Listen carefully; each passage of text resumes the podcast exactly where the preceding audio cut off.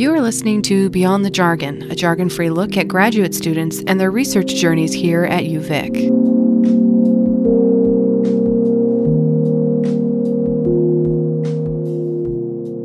Welcome to Beyond the Jargon. I'm your host, Liz MacArthur. Joining me today, David Christopher, PhD candidate here at the University of Victoria in History and Art, but also cultural and or culture and cinema. That's right. Uh, thank you for being my guest today. It's nice to have you here. Thanks, Liz, very much for having me. Um, I was I always read a little bit about my guests before they come in, mm-hmm. and I have to say you have a pretty extensive uh, academic career so far. Yes. Lots of degrees. So um, uh, you, have been part of the academy for a while, but uh, t- let's talk about what you're specifically focusing on here at UVic. Okay, well I've been at UVic for a while, but uh, currently. Um, I'm working, as you said, with with cinema under uh, Dr. Lianne McLarty in the History and Art Department. She's she's an expert in cinema. She she was publishing in in um, such you know renowned Canadian uh, books as Take Two as early as 1986. Uh, she deals with feminism, postmodernism um, and, and, cinema theory in general. She, she gives a, a, wide range of courses. And, and under her tutelage, I'm focusing on uh, the Toronto New Wave. These are, are directors like Jeremy Podeswa and uh, Don McKellar. Um, and their apocalyptic films in particular. That's my current focus, but I mean, I, I'm not even I'm not even focusing on that right now. Right now, I'm doing comprehensive examinations. So, right, right. Uh, but I'm actually in the middle of my Canadian cinema history comprehensive examination. So it's it's timely in that regard. Yeah. Um, that's interesting. I don't know anything about the directors you just named. Um, that would make you Canadian. Right, yeah. yeah, this is the thing. I mean, you, we live in Canada. I, uh, former job, different radio station I worked at, there was a show where they reviewed movies, and I remember saying to somebody that I had been watching a lot of foreign films lately, mm-hmm. and the guy hosted the show was saying, "Well, ninety percent of what you watch is foreign films because we're not American, and you probably watch a lot of Hollywood stuff." Which I was like, "Yeah, that's true. I don't watch a lot of Canadian films. I don't think." I don't think, uh, uh in terms of mainstream culture, a lot of people do. Uh, uh, one of the, the common criticisms of, of Canadian film is that it's really popular in the Academy. Um, uh, it's it's uh, always suffered from not finding a domestic audience. This this is the the swan song of, of Canadian cinema history, going back uh, into the earliest parts of the 20th century. The, the negotiations that the government made with uh, um, Hollywood or, or, with the American government variously. Uh, were never really uh, uh, the types of negotiations that, that fostered a, a domestic industry. It, it's easy to say that um, you know, they negotiated poorly, but, but they didn't negotiate poorly. They made decisions that seemed timely, uh, but in effect killed our, our cinema industry, at least for public distribution. Even today, there's substantial American control of Canadian cinema um, for exhibition. That, that's the theaters I'm talking about. Mm-hmm. But underneath all of that, we have a, a rich and interesting and in some ways substantially socialist uh, uh, cinema tradition here in Canada. I mean, I'm sure you've heard of the National Film Board of yeah, Canada. Yeah.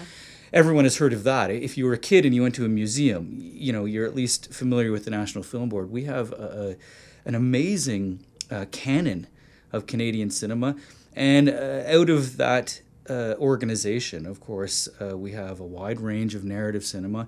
And as we approached the, the 21st uh, century, um, and moving into the new millennium, we've got a wide range of, of young, exciting filmmakers um, who are doing amazing things, and they've made some amazing films. In fact, a lot of the films that you probably think are American are actually Canadian. Uh, hmm. You know, the the Sweet Hereafter is a is a famous film by Atom Egoyan, hmm. of course, a Canadian film. Last Night by Don McKellar, a Canadian film. Um, and then there's the highly commercialized ones that that were sold in the American markets. Porky's is actually a Canadian film. Hmm. Meatballs is a, a Canadian film. Um, these are the types of Canadian films that have traditionally sort of effaced the Canadian presence in order to, to try and um, attract an American distribution market, or because this was required by the American powers who were involved in production. But we also have a, a, a strong Canadian tradition where effacing Canada uh, is not part of the agenda, although it tends to be ironic. That's one of the the catchphrases to discuss Canadian catchwords to discuss Canadian cinema, mm. and uh, self-denigrating. Mm-hmm. A little bit self-denigrating, which I think is is a function of our cultural position, at least in the global market. You know? mm-hmm. Yeah. yeah. Uh, so, what's so appealing to you about the, the two directors specifically that you mentioned and the films of theirs that you're looking at? I I have to be honest. They were the, the first two off the top of my head from the reading I did ten minutes before I came in here. Right. um, so, but I will admit that McKellar, Don McKellar, is of particular interest to me. You know, typical of a lot of Canadian talent, he straddles the border. Um, he moves back and forth between American productions, but unlike uh, um, and Canadian productions, unlike certain uh, uh, famed Canadians like Jim Carrey or Mike Myers, you know, he's amongst a group of, of actor, director, filmmakers who, who straddles the border back again you know, he, he comes back, and a lot of his work is made in Canada and uh, has certainly a, what might be called a, a, Canadian inflection. And what I observed in, in the Toronto New Wave, you know, D- Deepa Mehta is considered part of the uh, Toronto New Wave. Same same with Bruce McDonald. These are other big name Canadian filmmakers. Um, so you're talking. Uh, there's one article by uh, Piers Handling available online, which which says there's no real unity to this group. They sort of were educated in the 80s in Toronto, mm-hmm. not even at the same institution necessarily, and they started to make uh, their reputations in the late 80s and the early 90s. Um, and he claims there's there's not a lot of unity. Another another writer, um, David Pike, claims that there is some kind of a unity amongst this group called the Toronto New Wave um, although he's he's vague about it. And I observed that a lot of, not a lot of, a, a percentage of them. I found seven or eight, and there's about twenty of them hmm. uh, in the population uh, cut their teeth or made their reputations on cinema that specifically deals with apocalypse. And of course, apocalypse is a rising aesthetic in terms of popularity. Mm-hmm. Um, and in the new millennium, you know, we're facing new types of apocalypse. The the American movies of the late '90s, the cycles which sort of displaced responsibility for inevitable apocalypse onto you know interstellar uh, phenomena or um, uh, you know global globalization changes. Um, and always American ingenuity was the, was the solution with, with sort of ludicrous, impossible spacecraft that could land on on meteors and, and uh, uh that type of thing.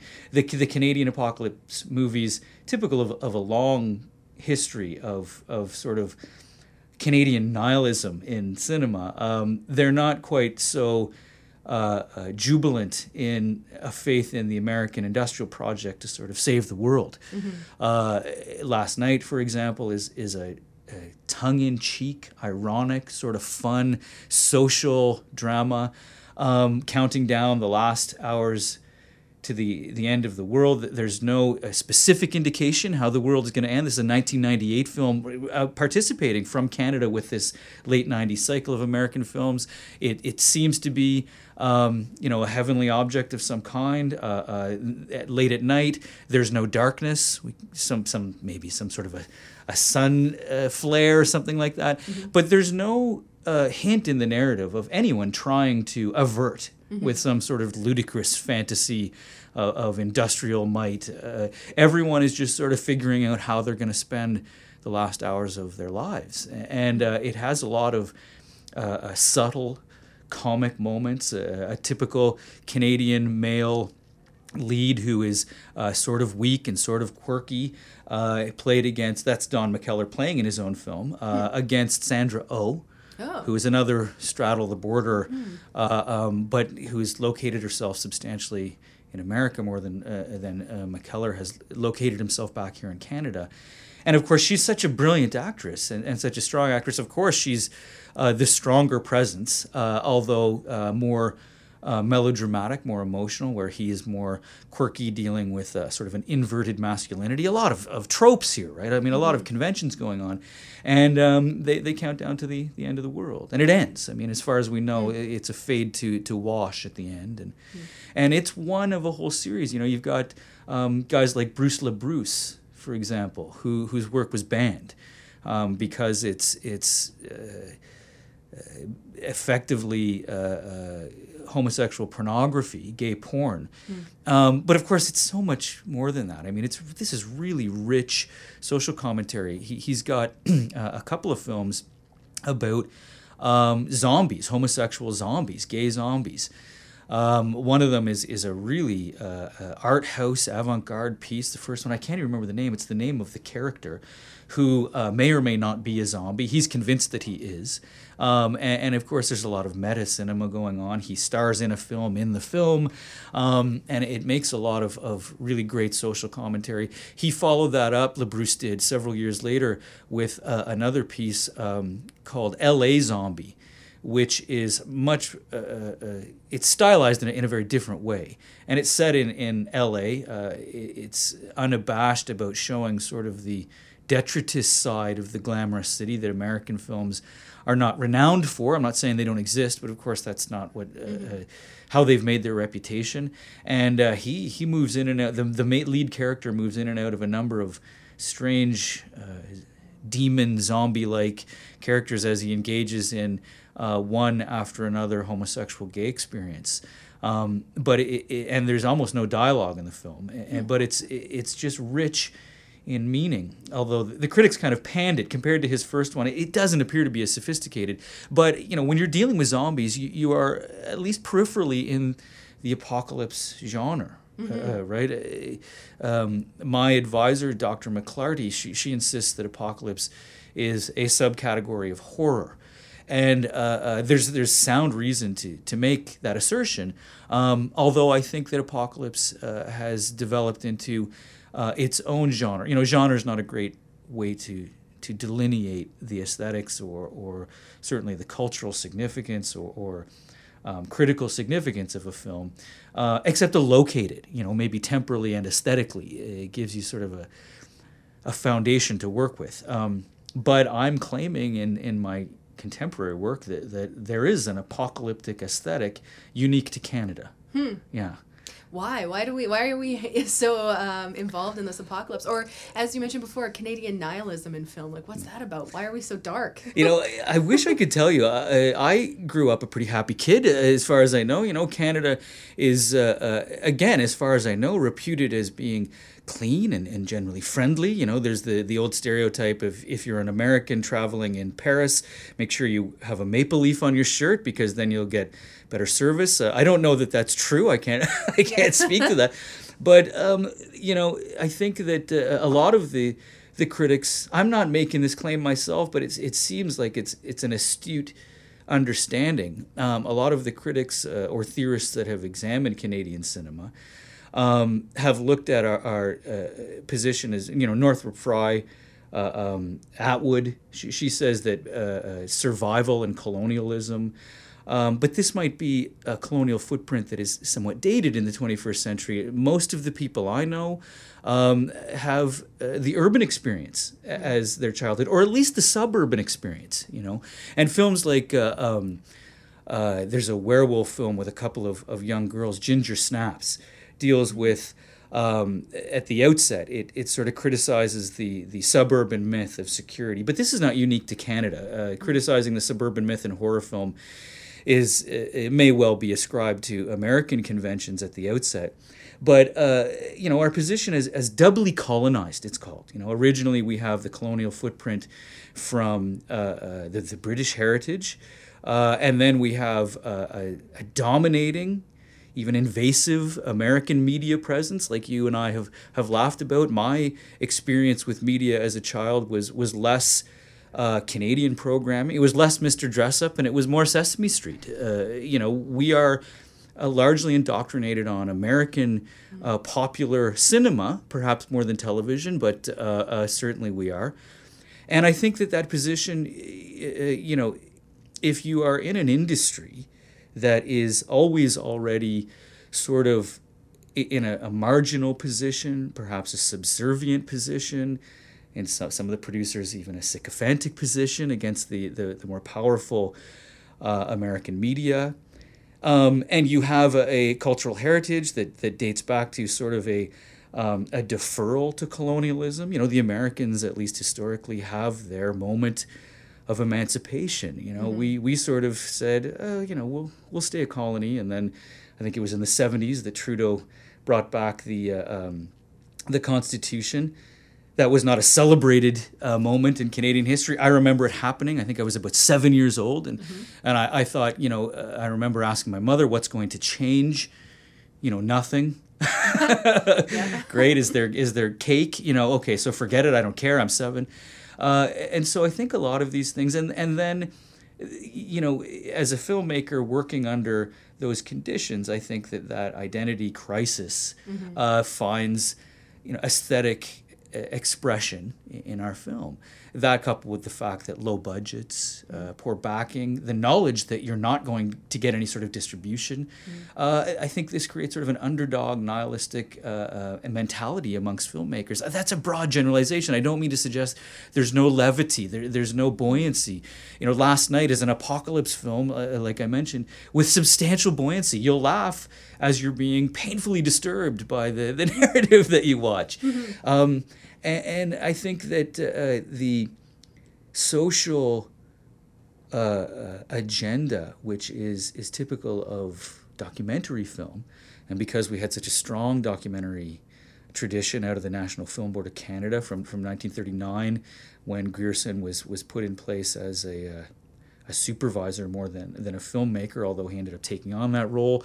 And then, uh, uh, as one of our Canadian heroes in terms of film, he of course wasn't Canadian; he was Scottish. This is another colonial, typical colonial footprint in our mm-hmm. identity. And then he, for all intents and purposes, you know, left the country under the Igor Gouzenko scandal, you know, mm-hmm. being called a communist at, at the at time of high tensions following the World War, the Second World War and that documentary tradition of, of social realism and and uh, uh, social indoctrination, always having a message. That's kind of nihilistic. I, I, mean, you know, there's there's not much value in a, a, social realist film which is celebrating how wonderful capitalism is. Right. I mean, that's that's called an American fantasy. Generally, that's called American fantasy. Although we have Canadian fantasies that are, are like that as well.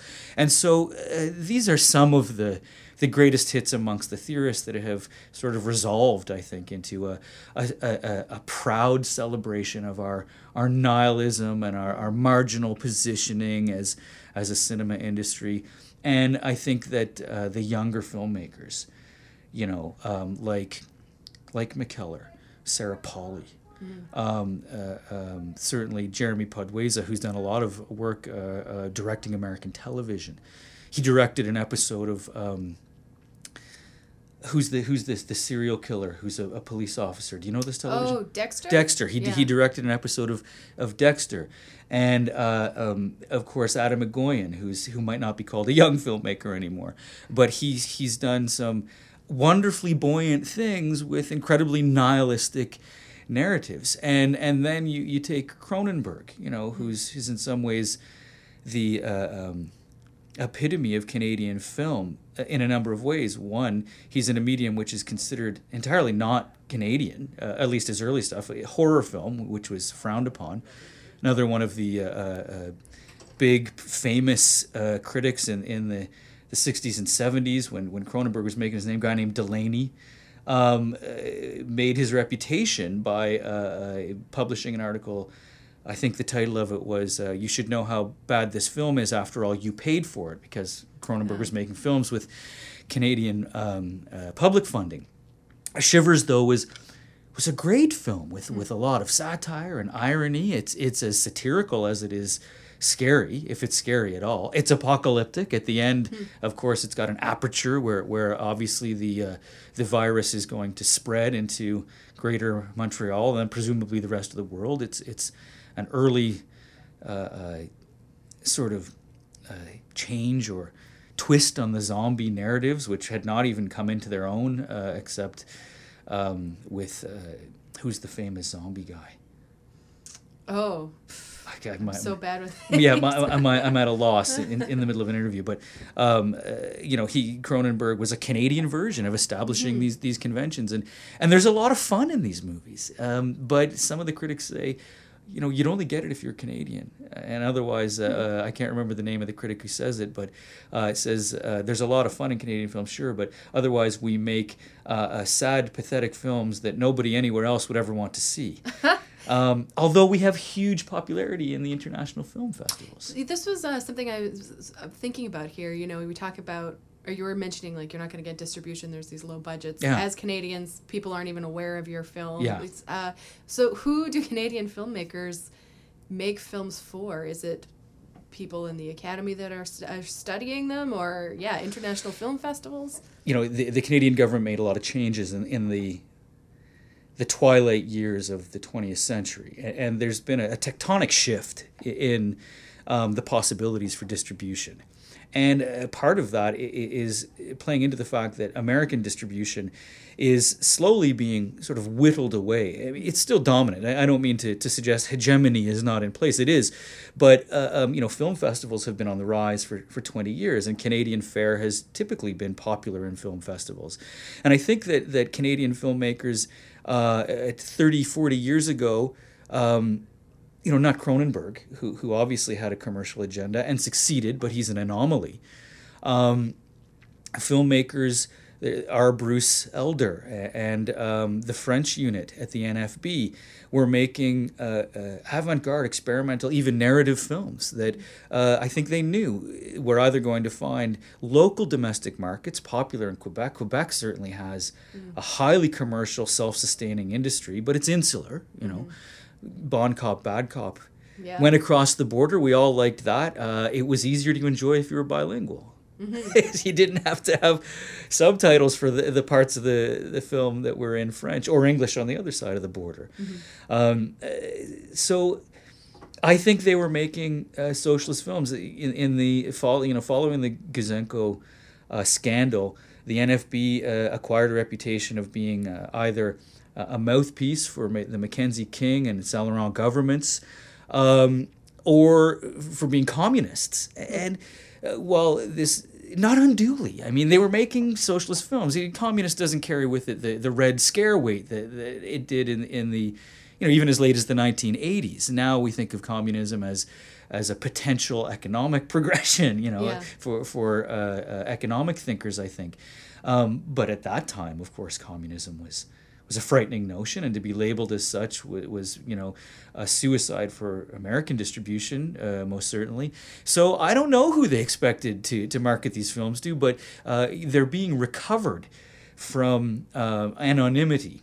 From, from the annals of history where they I think they were sort of shelved and nobody thought they would ever be looked at and now we're beginning to see some of the significance of these films as part of the larger political cultural milieu of things that were going on in the 60s and 70s you know, we have the FLQ crisis in 1970. There was a huge fallout of cinema, especially in Quebec, that was obviously directly influenced by the, the political scars uh, uh, caused by such an event.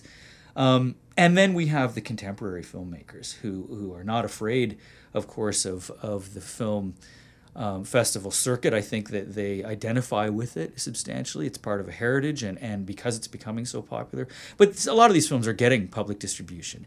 You know, the, the aesthetic uh, boundary. The American film is all fantasy and spectacle. The Canadian film is all social realism. I think these these boundaries under postmodernism perhaps are becoming uh, uh, blurred. You know, there's so much uh, uh, variety in, in any film. The Americans, it's not like they've never been making social realist films. They have a, a tradition, and uh, and while Canadians are not renowned for for blockbuster special effects, um, you know, multi-million dollar film projects are no longer uh, unheard of.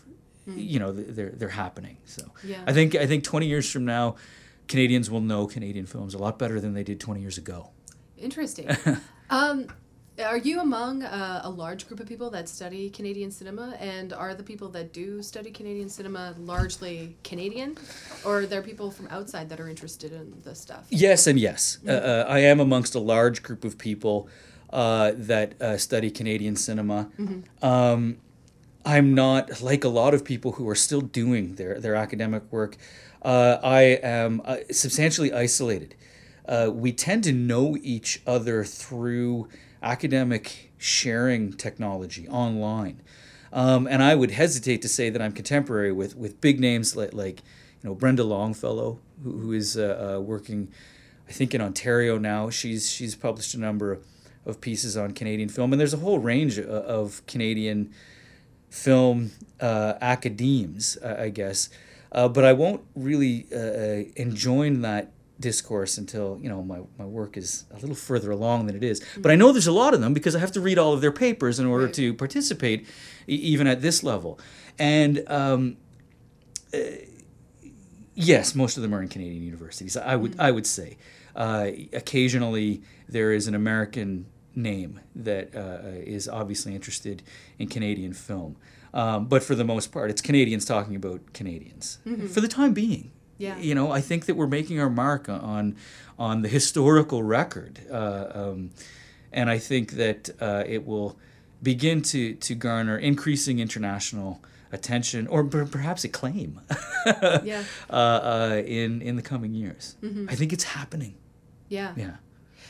It's sort of, I mean, you see some Canadians becoming quite commercially successful Mm-hmm. and getting recognition at, say, like Oscars, awards like big awards like that. Mm-hmm, Um, is that really important, do you think, for Canadian cinema? Does that matter, or should we just continue to, to sort of do uh, the stuff that we're good at and the, what we're kind of known for? you know, n- nobody wants an award until they might win one. Mm-hmm. I, I, that's, I can't speak. I can't speak to that. I, I don't know how, how they feel. You know, in in interviews that you see with guys like Egoyan, uh, McKellar, Polley, they, they seem pretty down to earth people. You know, I don't think they get up in the morning looking for awards. Uh, um, but uh, are they important to them?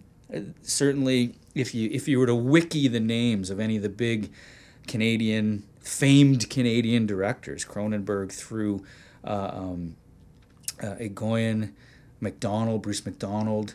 Um, you know, they all have accolades.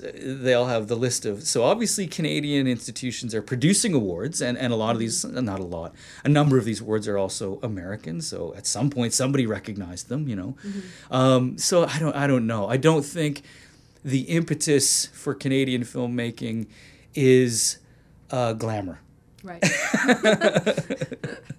yes, okay. I don't think. I don't think. But but uh, I I would stand corrected by any one of the people for whom I'm I'm speaking, a little bit generally. Uh, if any of them said, "No, no, are you kidding me? I do this because I want an award. yeah. I just want everyone to know my name." Could be. Um, we're just about out of time here. Uh, Okay. this is a totally fascinating discussion. Thank you for coming by. Not at all. Um, how much longer do you think you're going to be working on your PhD? I got about I think three, maybe four. Depends on how fast. Uh, you know, I wish I didn't even get a chance to talk with you. My other fields, I worked in. my first master's degree is in theater history. Uh, I did some work on the Cube trilogy. Uh, that was initiated by a Canadian director named Vincenzo Natali.